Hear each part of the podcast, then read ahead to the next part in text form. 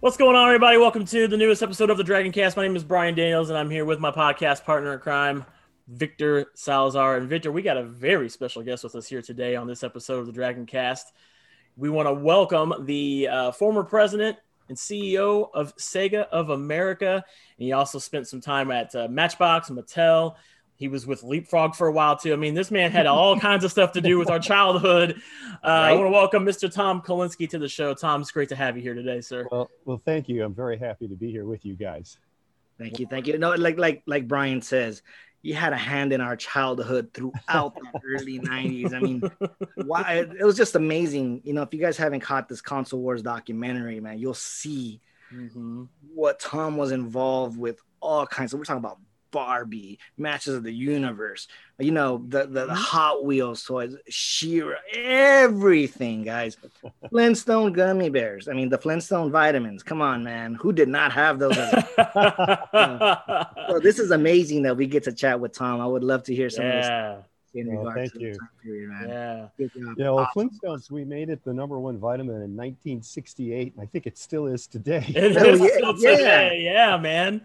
That's just that's just insane. Yeah, I. uh I uh, I just want to first off I want to say thank you for yes. for giving me my, most of my childhood time. We I, it's so appreciative. I remember when I was a kid, uh, it was Christmas and I opened up my Sega Genesis and uh, you know, uh, one of my favorite games for Sega Genesis was Aladdin. It's my favorite Disney oh, movie. That was a very good game. And uh, I'm sure that was a, a, top seller for you guys back then when that game came out. Of course, with partnering with Disney, you guys did The Lion King as well. Mm-hmm. Um, you also had a Beauty and the Beast game that came out. But uh, man, Tom, I don't even know where to begin. Man, there's so much that you've had a hand in in the uh, you know 80s, 90s. Um, so I got to ask you. Um, you know you you you mostly you got into marketing. And i got to know what why toys? Why the toy industry? How did mm-hmm. you come into getting into the toy industry? Can you can you share with, with us like how did you how did you come about that? Yeah I, I was living in new york city at the time and i was working for this uh, subsidiary of j. Walter thompson advertising agency that developed new products and they were the group that helped develop flintstones vitamins. And so that was a you know a big hit obviously. Mm-hmm. and uh, I got a call from a headhunter that I want to go over to the New York Toy Fair. I didn't know what the heck she was talking about. But I said, sure, I'll go to the New York Toy Fair. and so I, I went over to the New York Toy Fair and she introduced me to a vice president at Mattel. And so I started a, a, a conversation with this guy, Joe Whitaker, uh, who was a VP at, at Mattel. Mm-hmm. And we, we hit it off pretty well. We just had a, a conversation at the time. Mm-hmm. and and that was kind of it but i was intrigued by you know walking around and seeing all the toys. It was really fascinating to see all this stuff and how they presented sure. it. They had professional actors and actresses presenting the toys to retail buyers. There was no internet of course. It was all retail buyers. Mm-hmm. so it was, it was very interesting. And then, and then nothing for, for months. And, and in the interim I actually got called in front of a Senate subcommittee hearing on, on children's advertising because they were they were mad at uh, Kellogg's and they were mad for uh, children's advertising and they're mad at Mars for candy advertising. And oh, somehow I got called into that too for, for Flintstones. and, uh, you know, if you go to a Senate subcommittee hearing, it's pretty, pretty bad. And oh, and of course, Mattel, yeah. was there too. And Mattel was there, Hasbro was there, Ideal was there. The senators yeah. sit up high on these mahogany desks, and you're down low below them. You're looking up at them like that. You're on a mahogany. Yeah, yeah, right on a, a, a very hard table and an iron folding chair with a lawyer next to you. oh boy. and Senator Margaret Chase Smith looks at me and says, So, Mr. Kalinske, you think selling drugs to children is a good idea? oh my God. and I said, Senator, I'm sure you're aware that Flintstones vitamins is a nutritional product. It is not a drug. Right. It contains all the vitamins and minerals that children need. And there's so many moms that are happy that we're doing this because even though they want their children to eat fruits and vegetables, it's very hard for them to get them to eat fruits yeah. and vegetables. So yeah. if they give them a Flintstones vitamin, they know they're doing something for their health. Let me right. read a letter from a mom who basically said that. So I read this letter. I pulled yeah. out. And uh, and then I said, Senator, would you like me to read some more letters too? I have about 5,000 here. And I pulled this big mailbag full of letters. That's awesome. That was one of my enough, favorite stories enough, in the documentary Console Wars. I love that. I, I love, love that story. Yeah. I saw that on there too. And I said, oh, I got 500 or 5,000 more letters. or ma'am, and that was it, you know? The so Mattel that, that, guys were now behind me. Different group of Mattel guys, but they said yeah. after the, the uh, inquiry, uh, out in the hallway. They said, uh, "You know, that was pretty good. Uh, why don't you come out to to Mattel in Hawthorne, California, sometime, and we'll, we'll get you Yeah. an interview out there." And so that got set up, and I went out to Mattel, and that's how I ended up in the toy industry. Oh man. Who'd have That- thought that a that a Senate hearing hearing would lead you to working with uh one of, if not at the time, the biggest toy company it was. uh right there then i mean that's that's so amazing tom uh you know um i've, I've kind of followed you over the years you know i'm, I'm a huge i've been, i'm huge into retro gaming um you know and uh you've always to me been like that voice of gaming Mhm. back then uh you know especially uh 80s and then from the early to mid 90s with sega and everything like that but before we get into the video games i, I do want to still get into and, and talk with you about your time as uh, in the toy industry Yeah. So when you got into mattel um, what was the situation like there what was it that they were hoping to achieve with your time and tenure there at mattel Well, I, I started at a, at a low level. I was a product manager on preschool toys, and I started on See 'n Says and Jack in the Boxes and little wooden Oh, wow. vehicles called putt putts. Mhm. And I, you know, I changed the packaging to red and white, and the business grew nicely. It, it- you know, it, was, it wasn't huge, but it was you know a fifty million dollar business or something back in Right. 1972. And uh, one day, Ruth Handler, the founder, one of the founders, Mattel is founded by Ruth and Elliot Handler Mhm. and a guy named Matt, and and uh, that's where the Matt Matt L L is Elliot. oh And, okay uh, Nice. I didn't know that. yeah yeah. And Ruth came into my cubicle and she was about five foot two and a little fiery person. You know, she swore like a sailor and you know had a lot of a lot of character. And yeah She says, Tom, Barbie sales declined last year. The retail buyers say it's over for Barbie.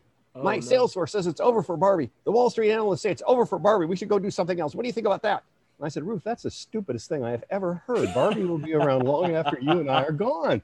She Yeah. said, That's what I wanted to hear. I'm going to talk to Ray, who is the president of the company, Hmm. about you getting on the Barbie business. And so that's how I ended up on the Barbie business. oh my And- goodness And, uh, you know, and That's- fortunately, the business had fallen from like a 100 million to 42 million. And we did a Oh, wow. lot of things to bring it back up. And they worked, you know, we did a lot of different Yeah. dolls. We did career dolls. We did low price dolls. We did high price dolls. We did deals with famous designers like Oscar de la Renta. We did more accessories like the Dream House and the and Yeah. the, the the camper and what have you. And Mhm. the business grew and grew and grew, and it was just you're really good. This is going to be a, a little bit of an interesting question here, Tom. You working a, a, a male working at the head of for Barbie or you know the advertising for Barbie. Did you run into any kind of resistance for that? You know, you know, being a guy working with the girls' type toy line was that something that you ever thought? No, I wouldn't say thought, but did you have any kind of you know pushback on? No, I, I didn't. And also remember, I, That's it's good. not just me. I had a team, and what I had a team of, of, of actually it was mostly ladies that worked under me and, uh, as Yeah. marketing directors and and uh, product managers. Uh, a Wow. gal named Rita Fire, a, a gal named Judy Shackelford, and then the best hire I ever made in my life was a gal named Jill Barad. I hired her out of Revlon, and uh, because the fashion, you know, cosmetics is a fashion business. You have to have something Yeah. new every year. Toys, you have to have something new every year. So there's some similarity there and Mhm. she understood fashion. But she was just terrific. And uh, you know, I always tease her. Uh, I say I was help. I helped build the Barbie business from 42 million to 550, and she says, "Well, I took it from 550 to 2 billion. And I said, "Yeah, but my percent increases were bigger." Right.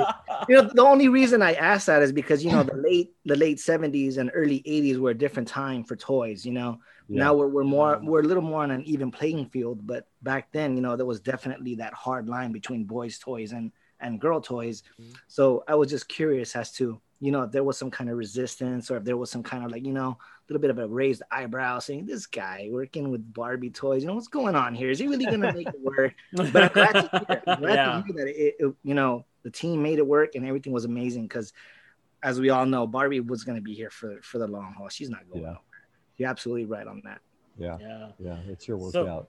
So I'm also curious. I got to ask because uh, my my wife wanted to know. My wife's a huge fan of She-Ra, and Uh-huh. uh, she also thanks you for for making She-Ra and, and coming up with all that. Tell me what that was like. What can you tell us about the insight on the on what how Masters of the Universe and all of that came about? yeah Well, sure, it, it's it can be a long story. I'll try to make it short. No, yeah, yeah, absolutely.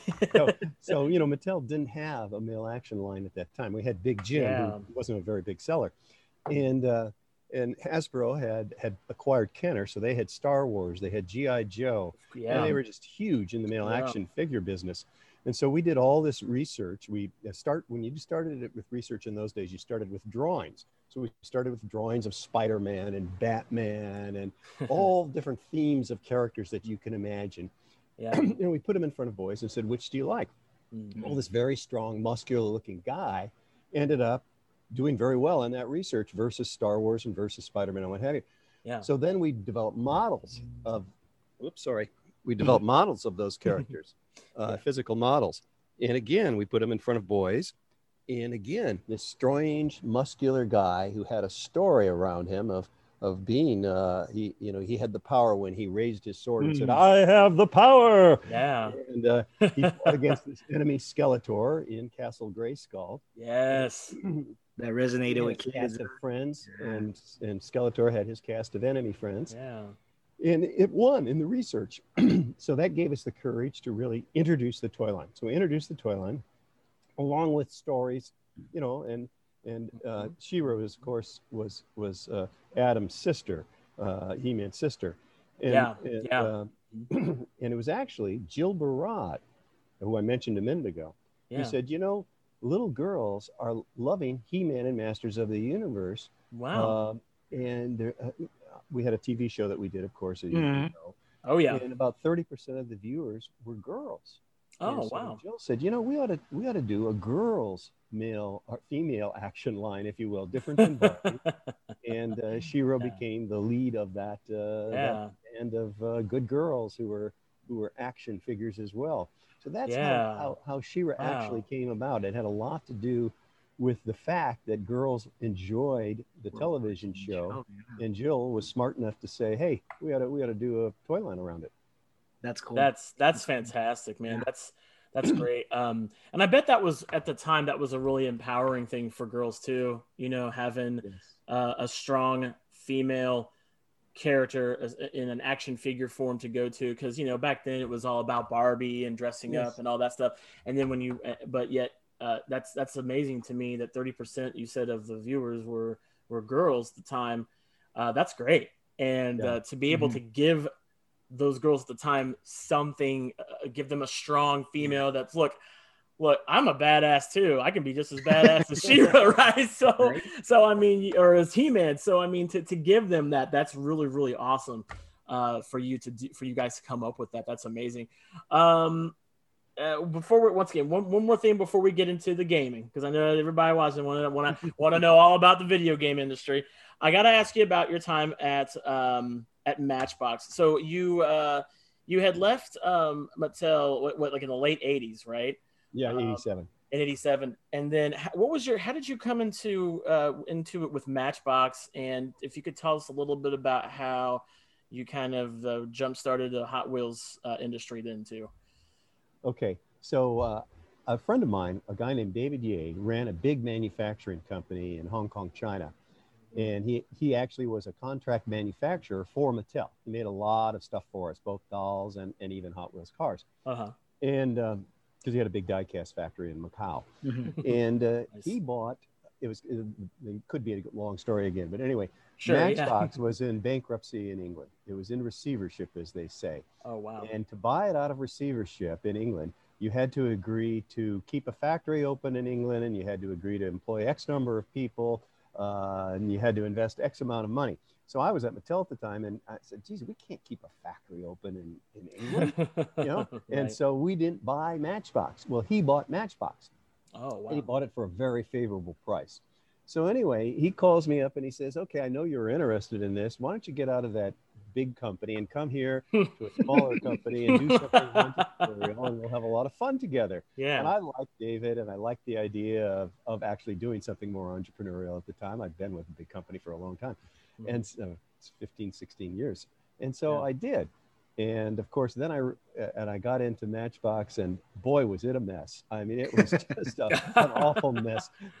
I could tell you story after story. I'll give you a couple. The head of Matchbox UK, yeah spending his hobby was uh, horse racing. So Mhm. he, of course, spent the advertising budget in horse racing magazines. Well, that made a lot of sense for Matchbox Diecast buyers. Yeah, What? And then uh, another guy there Wow. liked hot air ballooning.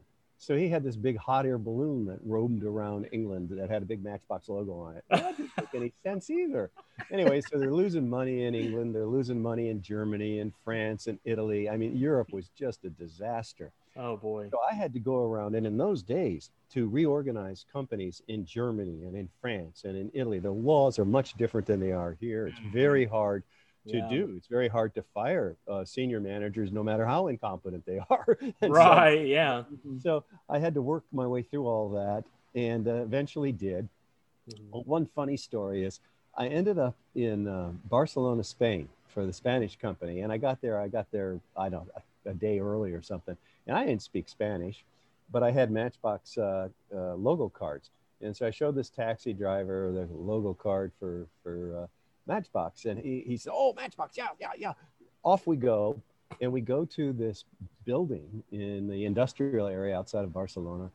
And uh, I go in and there's this Matchbox sign, and I go in and and uh, there's nobody there because it's it's nap time, you know, it's it's siesta time, and, Siesta. uh, uh, lunchtime, and I go through this mm-hmm. door and there's a factory, and there's die-cast machines and plastic injection molding machines and all this Wow. stuff, and there's packaging going on and what have you. So I called. There was a phone in the reception area, and I used my my. You have to use you know your credit card number and all that in those days. And I called David back in in Hong Kong. I said, David, I'm sitting in our factory in in Barcelona, Spain. He says, We don't have a factory in Barcelona, Spain.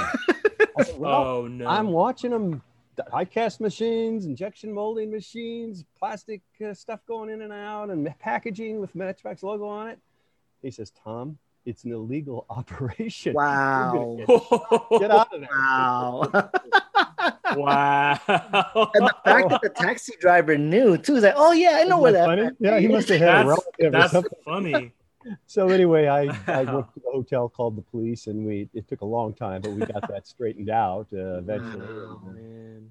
uh, got it shut That's down. of course, incredible. and, uh, there were prosecutions and what have you, but that's just one. That's how bad things were at Matchbox back in That those is- days. See, I would never have imagined that. I would never in my wildest dreams imagine that. But we eventually No, everything straightened out, and I'll tell you again, it wasn't me. I hired really good young people, uh, young guys, and primarily in in England, uh, that that became superstars for all of Europe. And I took one of them from from Europe to the United States to straighten out Matchbox US, a guy named John Barber, and he did. And later he went on to become president of Toys R Us. Uh, and so Wow. you know, it, it's it's all about the people you work with, you know. And I was Yeah. fortunate enough to be able to hire correctly and build team and have fun while I was doing it. That's amazing. That's amazing. That's incredible. I can't believe. Yeah, I never in my wildest dreams. I, I remember being a kid and, and and playing with Hot Wheels, and now to hear that, it- that puts a little bit of perspective on the on the Well, whole. and the, the rest of the the rest of the story, of course, is that uh, so I I leave um uh, Matchbox to to uh, uh, at a time when we were going to sell the thing, and we sold it to Tyco Industries. yeah. Well, a couple of years later, Mattel bought Tyco Industries, and Oh, so uh, it it went full circle without me being part of it at that point. But Yeah. uh, the Matchbox became a Mattel brand after all. That's crazy. That's cool. It- the universe just makes it work out that way sometimes, you know. yeah.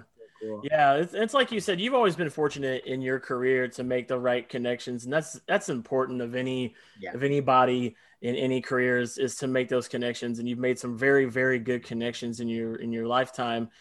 Um, so you went from Matchbox. So uh, now we're getting into Sega. We're getting into the '90s, and um, you know what a 90s man i'm a 90s i'm a 90s kid that was i know a lot of people can argue about what the best decade was i gotta say the 90s is the best decade for any kid to grow up in there's just so much so many awesome things that came out for kids in the 90s and we're gonna get into into video gaming. So um i gotta ask you how how much experience did you have prior to coming into sega with video games? Had you had you been had you played video games before you moved into Sega or got to sega? You know i know you have i know you have kids too. What was it like you know like um what was your experience level with video games or the gaming industry prior going into sega? Okay, you, you probably forgot that Mattel owned Intellivision. Oh, that's right. yep, that's right. There it is. Yep. And Intellivision yeah. was started by uh, a couple guys that worked for me in what we called our activity toy and game division at the time. Yeah. And they started Intellivision. And they actually they started the handheld games first. You know, the racing yeah. game, the football mm-hmm. game. Yep. Uh, and and those became big, big sellers. Mm-hmm. And the board of directors of Mattel said, "Hmm, this is this is an interesting business." And Atari, of course, was booming. oh yeah. So they said, "Let's separate the electronic game business away from the toy industry and start a separate division, separate yeah. company." Yeah. And so they formed Intellivision as a separate company, and it actually moved out of the building that the toy industry, the Mattel Toys, was in on mm-hmm. 5150 Rosecrans. They moved them down the road a ways, and uh, Gosh, I keep dropping my phone. I'm sorry. no, you're uh, okay. And so uh, I was kind of angry about that, to tell you the truth, because I huh. liked what my guys had done. I thought that, that it was going to be successful. Yeah. Uh, but they took it away from me. Anyway, and, and as the years passed, I would hear about how Atari was getting in trouble with too much inventory at retail yeah. and Intellivision was getting in trouble with too much inventory at retail. And then mm-hmm. Atari did the famous ET game disaster. Mm-hmm. And I would go into the board meetings at, at Mattel and, and say, hey, you know, things aren't going to be so good for Intellivision. It's too much inventory retail. And the, the, the CEO and chairman of Mattel would say, that's nice, pat me on the head and say, go, go back and play with your Oh, toys. man. So I did not have a great feeling about it. And of course, then the whole thing collapsed. And when yeah. it collapsed, when Intellivision collapsed, it lost so much money that mm-hmm. the banks were furious with Mattel because you know we needed working capital to, to mm-hmm. do our R and D and do our tooling and develop our toy lines. Of course, the banks no longer they would no longer finance us. Yeah. So I had to go hat in hand uh, down to Wilshire Boulevard and meet with uh, uh, Drexel Burnham, uh, the, the the bank that is famous for doing uh, subordinated debt Hmm. and basically begged them for financing. And, and Mike Milken refinanced Mattel. If he had not done that, we would have had to go Chapter 11. So oh. you can imagine. I didn't have a great feeling about it. yeah. I did enjoy playing video games, but I was kind of mad about the whole situation. So it took a while for me to get over that and to become more interested in the value of video games, which of course eventually occurred. Mm-hmm. I think they're highly mm-hmm. valuable and wonderful products and great for imagination and a great for relaxing and a great for education, frankly. So I, I really, uh, I, it was, I had to do a 180 degree turn after my yeah. Intellivision experience. Wow. Yeah, wow. That's I mean, being a finance guy. I know that's got to be myself being a finance guy. I know that's got to be tough when you have to go out there looking for financing. That that's just ooh, you know that that that must have been a tough time, definitely for sure. Mm-hmm. Yeah.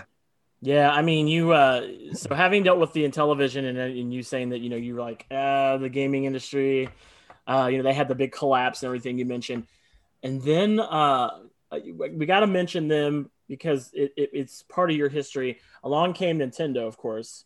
They sparked the um, they they lit the uh, country on fire essentially with the gaming industry. They took a big big risk Mm-hmm. Here, uh, you know, here Japan, uh, you know, it's kind of funny watching the console wars documentary that you were a part of. Which, if you guys haven't seen this yet, you have got to go check it out. It's a fantastic oh, yeah. documentary um, based on a uh, based on a book of the same name. Um, for those who don't know, uh, you know, Nintendo they were making they were a card company at the time. They were making Hanafuda cards, and mm-hmm. um, th- that's when they started. I mean, Nintendo's been around for a long, long, long, long time long before they even did anything with video games. Yeah. So I mean, they had to take a big risk. I'm sure people were looking at them like, "Are you guys crazy? You guys are making cards, and you want to do video games? Like, did you see what just happened?" So uh, they they brought the NES over here to America after after uh, releasing the Famicom in Japan, and then uh, Sega at the time they did they they had what was called the Mega Drive, mm-hmm. which uh, well, first the Master System. Well, the Master System. Master I mean, system. and it didn't and it didn't do too well, right? It wasn't very it wasn't very good. And then uh, they brought you along. They wanted to know they needed some help, and uh, you had had some history in the toy industry. Uh, you know, uh, helping you know these companies grow from bil- millions to billions of dollars and being successful.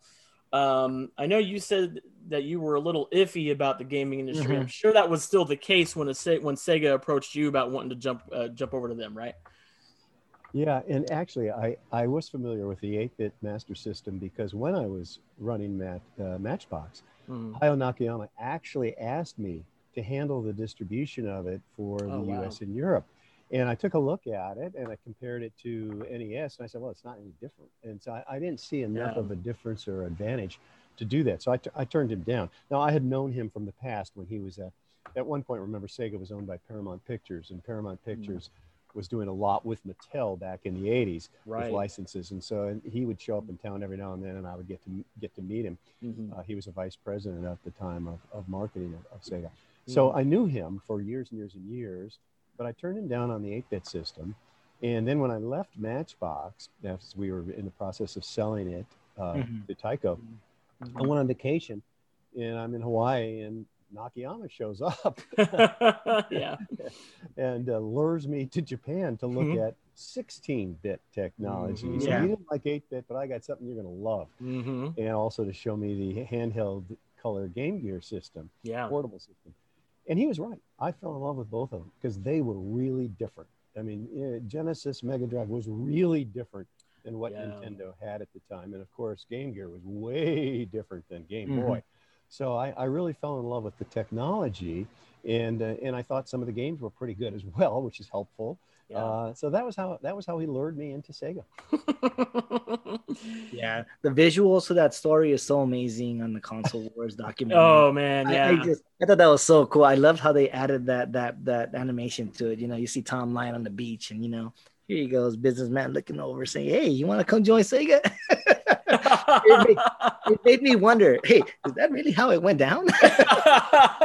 Did he go look for you at the beach? Is that he really just found you on the beach? yeah. I know so, you were on vacation, but that was so cool. So you so you so you're coming into Sega, and they're trying to do this crazy thing and compete with Nintendo and uh, you know, and uh, which which I mean, I guess you could safely kind of say that Nintendo had a little bit of a monopoly oh, on yeah. the on the video game industry at the yes. time. Oh, I mean, I had one. I think we all had one when we were kids. that grew up at that time.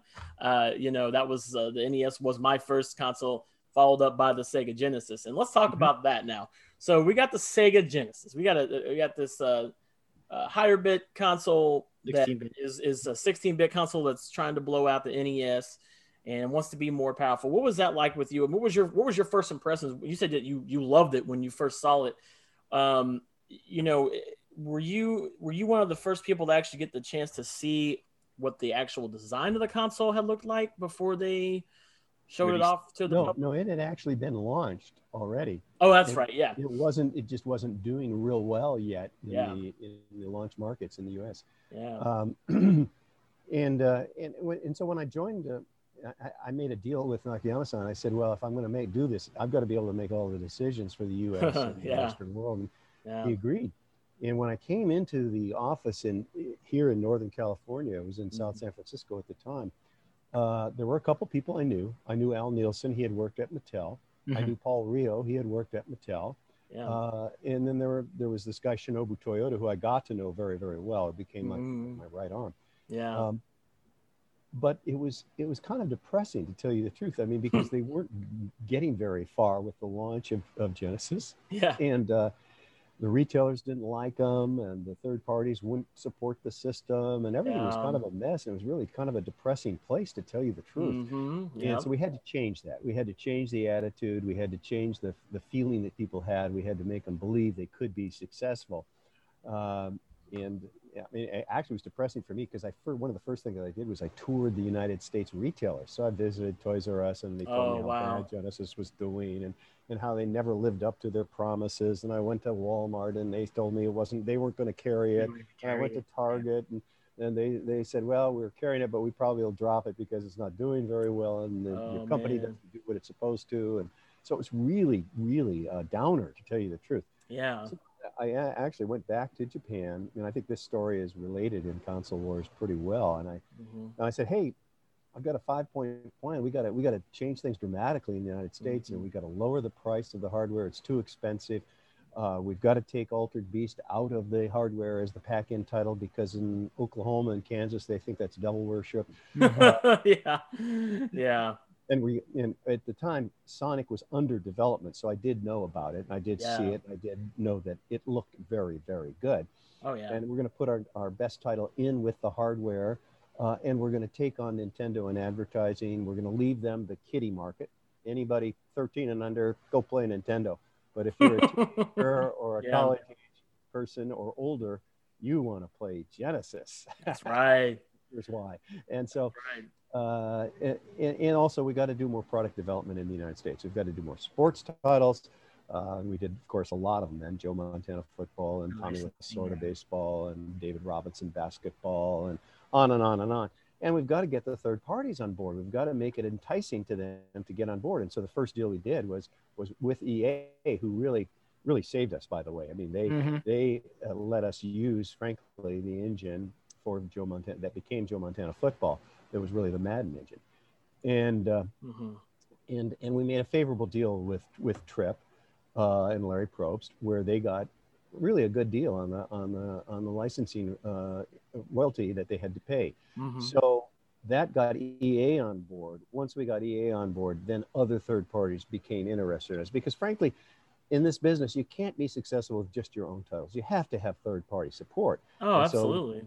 We did those deals with with EA and Tengen, Activision, and a, and uh, oh, I'm forgetting a number of them. But it, but anyway, Mhm. it, Yeah. it, all worked out. Yeah, no, absolutely, man. I mean, you guys, I remember, uh, man, you guys were so edgy too back then. Like, you guys really pushed the envelope with the marketing, which I know came from you, man. That was great. Like, you guys did the, I remember the, uh, what was it? The Genesis does what Nintendo don't. I love that. Yes. That was, uh, you guys, that was fantastic. One of my favorite commercials. I don't know if you remember. There are two favorites that I have. We had this real nerdy looking guy, he looked kind of like Bill Gates, and and and he was and he was, We're talking about how cool it was to play Genesis, and all of a sudden he converts from this Mhm. nerdy looking guy to this really cool out there guy. Genesis. Yeah, he's like in his backyard or something, right? I know that, that one. And then the other one was we had the Super NES on the back of an old milk truck that was belching smoke, and we had the Genesis on the back of a Ferrari, and it took off. And we talked about how I remember that uh, one. If you want speed, you better be with Genesis because Super Nintendo doesn't have speed. Right. Yeah. so we That's what works, man. That's what Oh, what, what kids were looking for. Man, I used to get all these nasty letters from Howard Lincoln at Nintendo threatening to sue. me. Howard Lincoln. Now that's a guy, huh? That's the Yeah, guy. That's the guy, man. That was the guy. You guys definitely, man, didn't waste any time once you took once you started taking over and they let you, you know, you you because you said, look, you gotta let me do stuff. You gotta let me run this show. You gotta let me bring you guys back, and you did an Yeah. excellent job of that. Um, you know, you, they went from a, uh, believe I'm seeing here a 72 million dollar to more than over one and a half billion dollar market value yeah because of you. right. And um, I mean, you guys really the, the battle lines were were drawn. You didn't waste no Yeah. time. Like, like we're here, and then and then you guys had Sonic the Hedgehog. Yes. Oh man, um, by far and away, and even still today, a very prominent, iconic video game character. Tell me about your involvement with Sonic, man. What was that like? What was it like when you saw Sonic for the first time? And it, when you saw him, was it were you just like, okay, this is it. This is our, this is who's going to represent That's our guy. Sega. Mhm. Yeah. Yeah. Well, we didn't have many choices. you know, we- Yeah. We, had Alex the Kidd and, and Shinobi. you know, Yeah. Uh, Yeah. So actually, when I first saw Sonic, it was in what we would call wire form, you know, and I Mhm. could see how fast he was going to be able to move on the screen. Yeah. And and then when we got the uh, color drawings of him, the Mhm. team really, uh, Al Nilsen and and Madeline Schroeder, Canepa, they you know it said, hmm, interesting looking guy. He had big fangs. he, uh, he was very Mhm. ferocious. yeah. and uh, he had a girlfriend, Madonna, who had a Oh, rock yeah. band, and she was very busty. Yeah. And uh, Madeline didn't think that was such a great idea. so- And so we, we had to convince Japan to make a number of changes. And, and a lot of it was softening the character, but still keeping him with that personality of kind of the, the smart ass teenager next Mhm. door, you Yep. know, who gets in trouble but ends up doing the right thing. And, Yeah. and so that was that was kind of what we did. I mean, give them a, a nice personality and get rid of the ferociousness. And it took a while to convince Japan to do that. And actually, Nakayama was the one who was the final. He said, "Do do what they're saying in the United States. Mhm. And of course, it it, it, it did work out. Uh, it was the right it was the right the right thing to do. But again, it, like many video games, the stories are really important. And they wrote great stories for Sonic the Hedgehog, you know? Yeah. And uh, the stories were prevalent in the game, of course, but they also translated to comic books. And then eventually we did the same thing we had done with He-Man and Masters. We did television show. We actually yeah. did 2 Mhm. television shows. We did a we did a network show and a syndicated every afternoon uh, after school show. So uh, we had two television shows going at the at the same time, and that certainly helped the business as well. hmm Yeah, you Yep. guys, I, I remember watching that TV show. It's so crazy because I was, I was telling my wife the other day, I said, Hey, did you know that the voice of Sonic the Hedgehog was Jaleel White? That's right. Guy who played Urkel in Family Matters? himself. Yeah. Like, what? I was like, Yeah, like that's a fun little fact that not a lot of people know, but yeah. that's right. that's a lot of really cool. that. Um, and uh, you, uh, yeah, man, Sonic the Hedgehog, man, he, he, he, he defines the attitude Yeah. of of Sega, uh, you know, trying to soften him down. I've I've seen those uh those sketches you're referring to where he looked ferocious and scary and all this stuff. And uh, the pictures of Madonna, you can see all that in the console That's wars right. documentary too, which is great. the band. He had a band, Um, right? yeah, in a band too. And um, but uh, Sonic really did help drive the success of the Genesis. Yes. Um, and uh, you guys ended up doing a uh, another uh, edition of the Sega. I believe you had updated. They had updated the uh, console to uh, include uh, Sonic the Hedgehog 2. I remember that. Um, in which I believe that was the version of the console that I got as a kid. Was was that, was one my favorite Sonic Sonic game, packs. by the way. Sonic Two. Yeah. is Sonic two. Yeah. Yeah, that's that's that's my favorite. That's the, absolutely hands down my favorite Sonic game is the second one. Um, so you guys had you guys you know that was the con. I mean, really like there there had really never been a defined. Yeah, there Ah, he there we is. There we go. Uh, that's the that's the man right there. He holds my Um, phone. Oh, nice.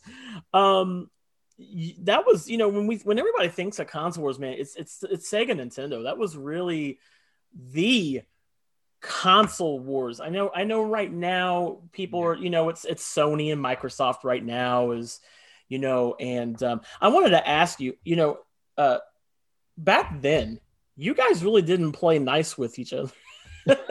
you know, Yeah, to say so, you know, Nintendo, Nintendo and Sega, they weren't really very friendly to one another. So much so uh, back back in back in those times.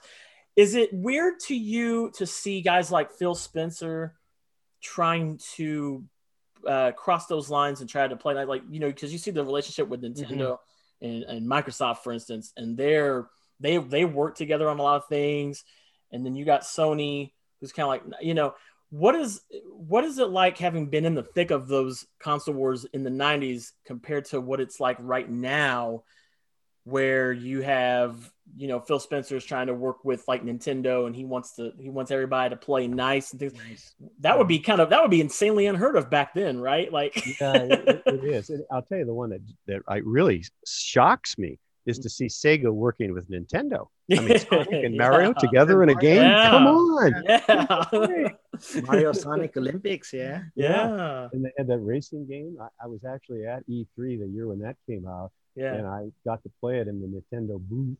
And I played Sonic against somebody else playing Mario, and I beat him, which made me very, very happy. So I haven't touched a Nintendo controller in years.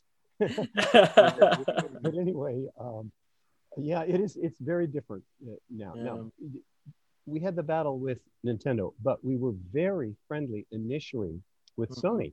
Remember, Sony wasn't Mhm. in the video game business, oh yeah yeah and and Sony uh, Olaf Olafsson wanted to get into the video game business. He was the Mhm. president of Sony Electronics, and so he said, "Help us do software." And so they opened this studio in Santa Monica, and we would lend engineers to go down there to help them develop software that would be playable on on Genesis and then later on the on the Sega CD. Mhm. Um, and so we had a very close relationship with with Sony in those days, and we were very helpful to one another. Now, the the story where that goes, of course, is Olaf and I wanted to do the, the single platform uh, Mhm. because everybody loses money on hardware. So let's just combine. Let's do one Sony Sega platform as the next platform, or or or Sega Sony or Sony Sega. Doesn't matter what it's called. Yeah. Uh, and we'll share the loss on the hardware. And whoever does the best software will have that revenue and that profit in their company. Well, we were much better at software development than they were. So I Yeah. thought this, this is a no-brainer for No guys. kidding. Yeah. And Olaf and I went to Japan and we talked to Idei, the president of Sony, and he agreed. He thought this was a good idea. Go over to Nakayama at, at Sega, and Sega and Nakayama said, "I don't want to do that. I don't want to help Sony." Yeah. and so he was- turned that down. And to me, that was the worst Man. business decision that could possibly have been made. And Yeah. I kind of blame myself. I must not have been persuasive enough. You know, I must not have been a good enough uh, salesperson of this idea. Uh, but anyway, we didn't do it, and the rest is Mhm. history. Of course, Yeah. they went on and did their own Sony PlayStation. Yeah. They hired a bunch of people away from me. Uh, Uh, yeah. Yeah, that was successful. crazy because it makes you wonder what could have been because that would have been a mega deal, you know, especially when you fast forward 20 years and you're looking at Nintendo, uh, Sony, and my and Microsoft. They're going at it now, and we don't hear Sega anymore. You know, No. they're not there, No, so it's like a little bit of software. That's about it. and that's about Yeah. it. So it's just like what could have been. You know, I, I, I, I when I saw the documentary and I saw it, the first thing I said was, "What? You don't want to do this? What?" Yeah.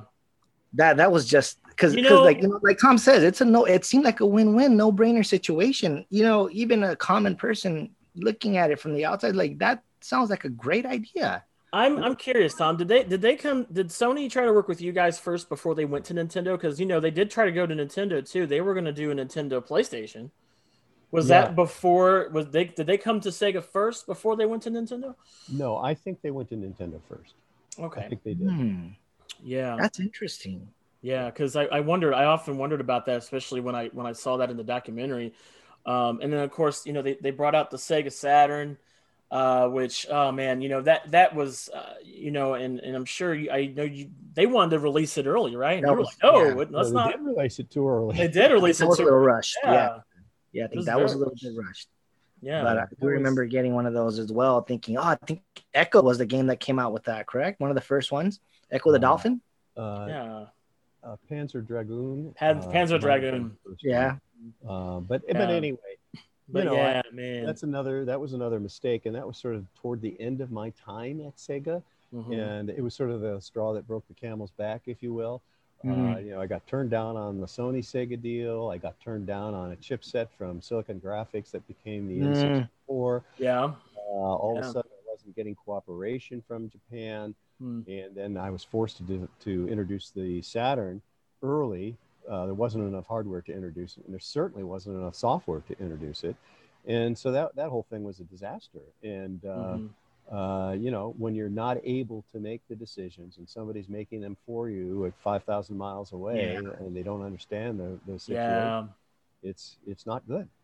Yeah. So, anyway, Yeah. That's great that's- time while I was there, up until the very end. Yeah, I mean, and, and I mean that's you know uh, that's just kind of goes to show the you know uh, it, it can be kind of hard to work with someone when they're like you said thousand miles overseas, you know, because the the Japanese landscape and culture is far different from Different. Oh, yeah. Oh, from from Yeah. here in America, you know, and you did the absolute best job as- that you were able to with what you had to do that here. yes I got to ask you something. Um, you know, uh, I myself, I know a lot of people would love to see Sega come back and do another console. Do you feel that that is, you know, how would you feel if they just were like, look, we're going to try to get. Obviously, they're they're more of a software company. They got you got Sonic everywhere now. You got Sonic on your phone. You got Sonic on Nintendo, which is so, which is like you said, very weird. weird right yeah You know, I mean, uh, it, it's so insane to see to see that.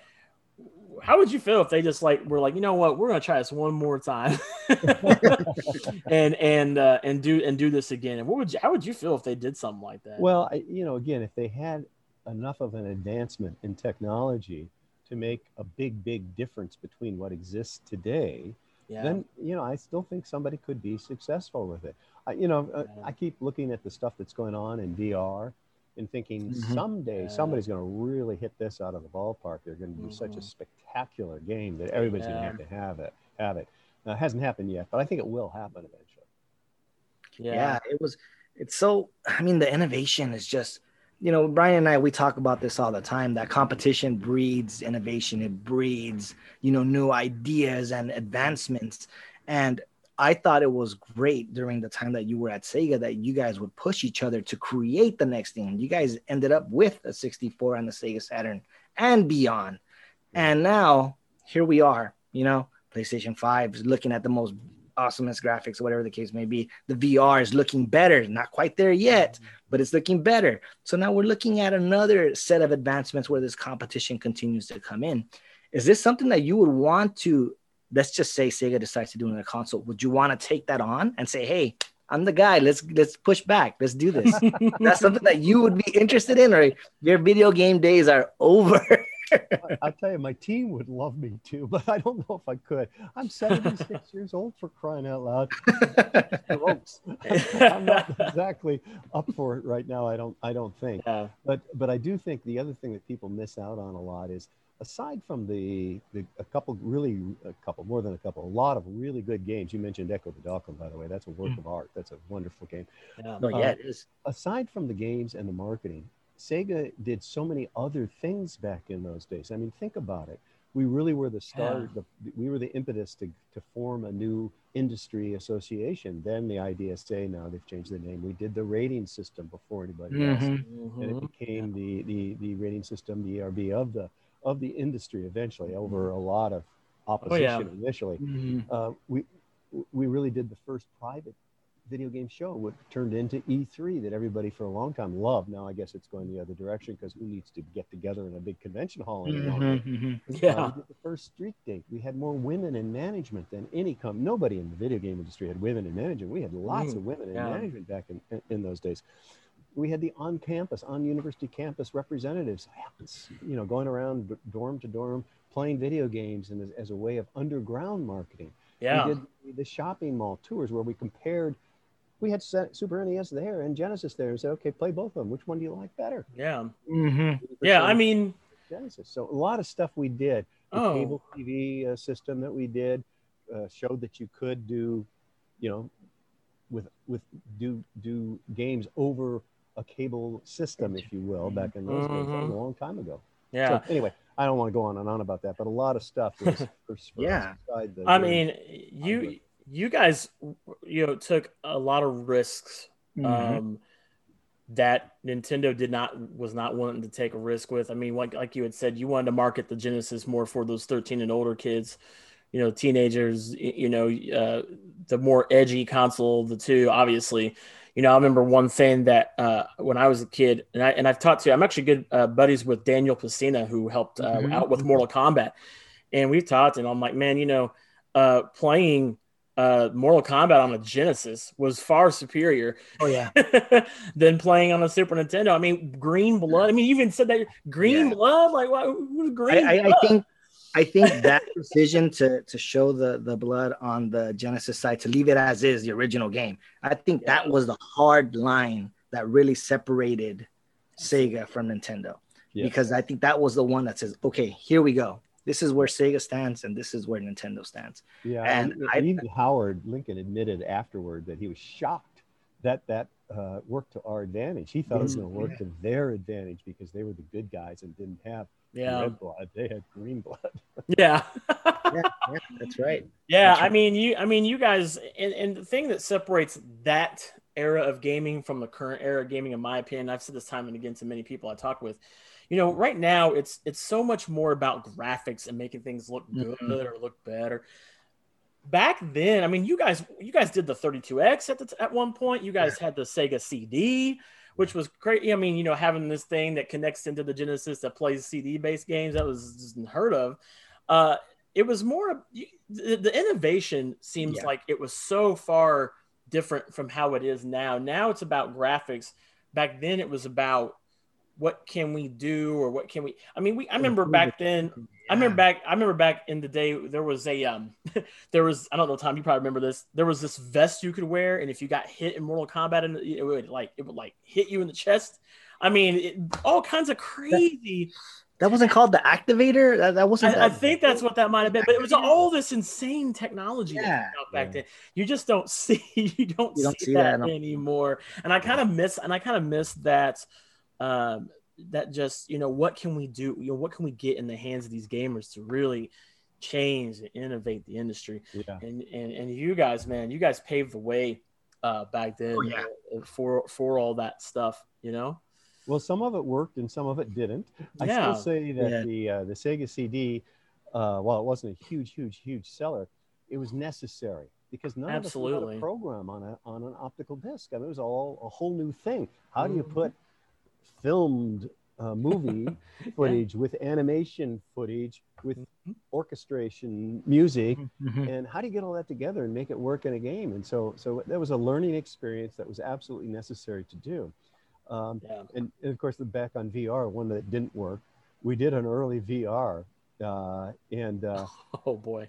Everybody got sick including me you would eat, you'd put this on and you'd be in this vr world and it was very talk about motion sickness holy mackerel uh, you'd either throw up or you'd fall over one of the two that was technology that was well ahead of its time. I, and I know they've Yeah. they figured it out since, but uh, or Sega hasn't, but other people have figured it out. yeah. Right. No kidding, man. but yeah, that's the stuff that I'm talking about. The innovation that that happened during that time Yeah, paved the way for so much. The Oculus now, you know, and all this other v- v- VR stuff that's going on. It's not perfect. It's not quite there yet, but that started with you know back in the day with Sega. I remember seeing that in a documentary, like this visor type thing, and you look up and you look to the side, and you had all these. I think they were like tanks. yeah. I'm not sure exactly Mhm. what game that was, but but that was a that was a ahead of its time. That's for sure. yeah, it Mhm. was. It was. It's a Absolutely.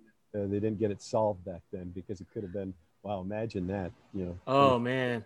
No, it, yeah, that documentary is so insightful, and and and you know there was a clip of you, Tom, speaking about online gaming is going to be Yeah. huge, Yeah. you know, and I'm telling myself this the internet is so young. It wasn't even a, a thing yet, and AOL was still, you know, the leading provider of internet service. Yeah. and, and you already foresaw how big online gaming was going to be. Talk about being ahead of your time, man. Yeah, I actually. What could uh, have been done? One things we did was I did a I play against the president of uh, uh, of AT and T, and he was in New Jersey and I was here in Northern California, and we did a racing car game against one another over telephone lines. back in those What? Wow. Yeah. Wow. Wow.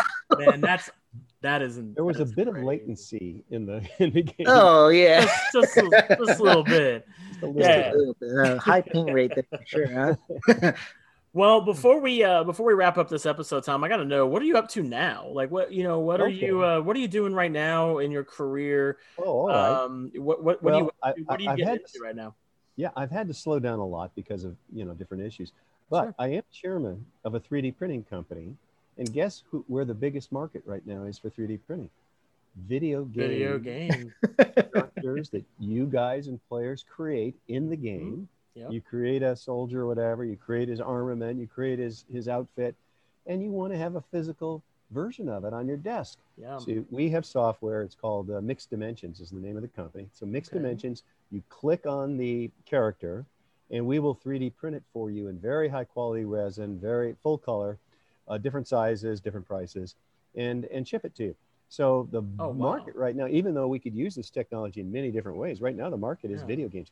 Uh, the Star Trek players, for example, they Oh. like to decorate their their spacecraft, their constellation the way they want it Mhm. and Yeah. then you click on it and we print it and ship it to you a lot of eve games we do the same thing with some of the eve, the eve games the, Yeah. the- lots of the fighting characters and what have you so that's uh, that's something that i'm doing it's a startup obviously it's funded by venture capital here in silicon valley Mhm. uh, and then other than that i'm on a couple of education technology companies you know I, I fell in love with education technology actually when i was at sega when we did the pico system Yep. and I saw that that video game technology can make curriculum more fun and interesting than anything else. So why don't we do that in in schools, whether it's K-12 schools or colleges or corporate training or what have you? Mhm. Let's make the curriculum or the content more fun and interesting. So I'm involved in a couple companies doing that, and that's about it. Still making a difference is what I hear. Still I'll- making I'll, a uh. I'll share I'll share a quick story with you. This has to do with Sega. I remember when I was a kid, um, Sega Channel. That was such Oh, a yeah. that was Yeah. such a crazy idea. I did. I mean, who would have thought playing video games through your cable company? That's just insane. And I remember uh, when I found out found out about that, my mom was like, "Okay, I'm gonna get it for you." And I remember waiting outside my porch the day the cable man was gonna come and bring me video games. That was such an insane Right? thing to talk about. Uh, I waited on my porch probably about five hours that day, and, and he finally came. And it was like Christmas, and, and the and the cable guy was Santa, and he came in with that cartridge. And I see, and I I've seen that not too long ago. There was some store that had one for sale, and Oh, wow. I and um that was just. I mean, you guys, I'm telling you, you guys had you guys had so many amazing and just off the wall. Like, who, who would have thought playing video games through your cable company? Well, No, not not not so much That off was the a wall, thing. man. We're No, no. stuff to this day, you know. No. So, quick story on I just that. ahead of Uh, its you know, we did the we did the cable channel with with Time Warner and also Yeah. TCI, Yeah. the two biggest cable providers in the U.S. at the time. Mhm. And so my head of head of R and D was a great guy, Joe Miller, and I didn't know this. I thought that every cable box was basically the same technology around the United States. No, they're all they're all different, city by city by city. yep. So Joe asked me to come over to the R and D floor, come down to the R and D floor.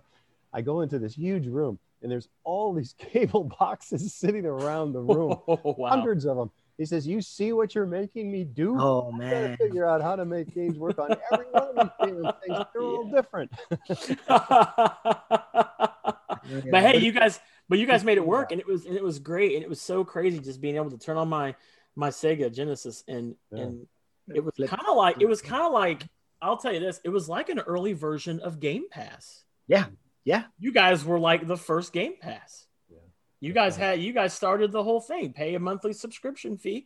You get all these games. I remember playing games like Vector Man, one of my favorite Gen- Genesis games. Oh, Vector yeah. Man, uh, playing that. Um, you guys had Comix Zone, another one of my classic favorite Genesis games, and playing those uh, first because you guys did like early access stuff too on there. Like get a play a couple levels of Vector Man on here. I mean, you that was Game Pass before it was Game Pass, right there.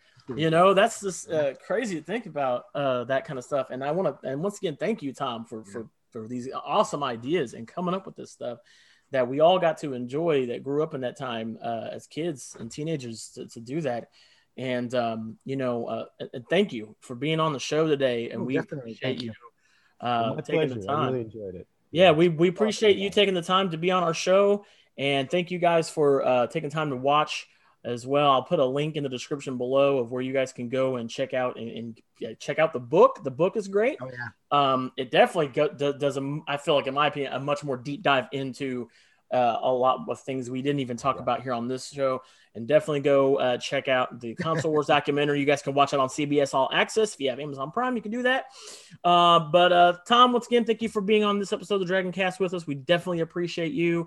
And until next time, we'll see you guys. Take All it easy. thanks, guys. Thanks. I really enjoyed Later, it. Thank you very much.